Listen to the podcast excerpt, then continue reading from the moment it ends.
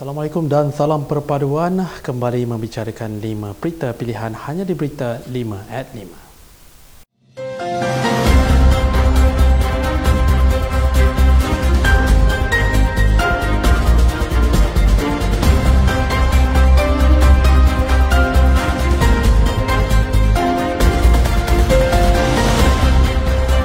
UMNO sedang mengumpul kesemua dapatan daripada pasca nilai daripada keputusan pilihan raya negeri bagi menapasti kelemahan yang menyumbang kepada kekalahan kerusi ditanggi pada pilihan raya negeri di 6 negeri 12 Ogos lepas. Naib Presiden UMNO Datuk Seri Muhammad Khalid Nordin berkata buat masa ini pasca nilai sedang dilaksanakan di peringkat negeri dan sayap parti itu dan beliau percaya setiap negeri dan sayap sedang melakukan pelbagai postmortem dan mengumpul dapatan untuk mendapatkan data yang tepat. Dan juga Menteri Pendidikan Tinggi dilaporkan berkata, UMNO akan mengadakan pasca nilai bagi mencari kelemahan parti selain menjelaskan terdapat banyak faktor yang mungkin mempengaruhi keputusan PRN itu. Media melaporkan UMNO yang mewakili BN hanya memenangi 19 kerusi Dewan Undangan Negeri daripada 108 kerusi yang ditandingi dalam PRN di 6 negeri. Ketua Pergerakan Pemuda UMNO Negeri Selangor Datuk Muhammad Imran Tamrin menemplak tindakan pemuda Perikatan Nasional yang mencadangkan negeri di bawah parti itu untuk menggunakan logo dan tema sambutan Hari Kebangsaan 2023 berbeza dengan persekutuan. Katanya tindakan ini boleh memecah belahkan keharmonian dalam kalangan rakyat dan ianya adalah satu kesilapan yang tidak bertanggungjawab oleh negeri-negeri yang berada dalam persekutuan. Beliau menggesa Ketua Pemuda Perikatan Nasional agar segera menarik balik kenyataan agar setiap negeri di Malaysia tidak kira sama ada ditadbir oleh Kerajaan Perpaduan ataupun Perikatan Nasional perlu mempunyai keseragaman di peringkat persekutuan.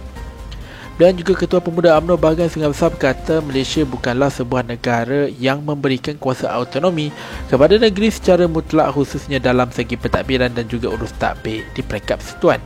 Terdahulu Ketua Pemuda PN Ahmad Fazli Syari memaklumkan ke kemungkinan gabungan itu akan menggunakan logo dan tema Hari Kebangsaan berbeza untuk sambutan peringkat negeri di Perlis, Kedah, Kelantan dan Tengganu yang ditakbir PN.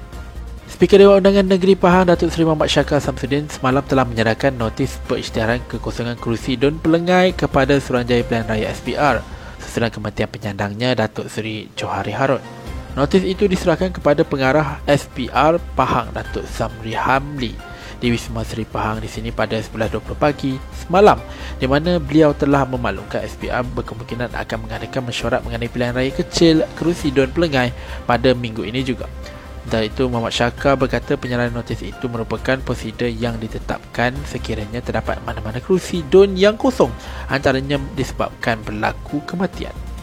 Beliau berkata notis kepada SPR dilakukan untuk maklumkan terdapat kosongan kerusi Don Pelengan selepas penyandangnya Datuk Seri Johari antara 10 yang maut dalam nahas pesawat yang terhempas di bandar Elmina Shah Alam Selangor Khamis lepas.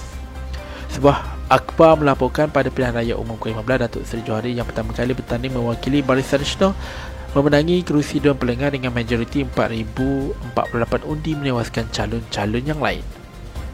Di mana Perdana Menteri Datuk Seri Dr. Mazhar Amidi hari ini menafikan desas-desus bahawa terdapat tujuh ahli parlimen daripada Barisan Nasional itu dari Johor, Pahang, Sabah dan Utara Semenanjung akan meletakkan jawatan dan akan mengosongkan kerusi mereka.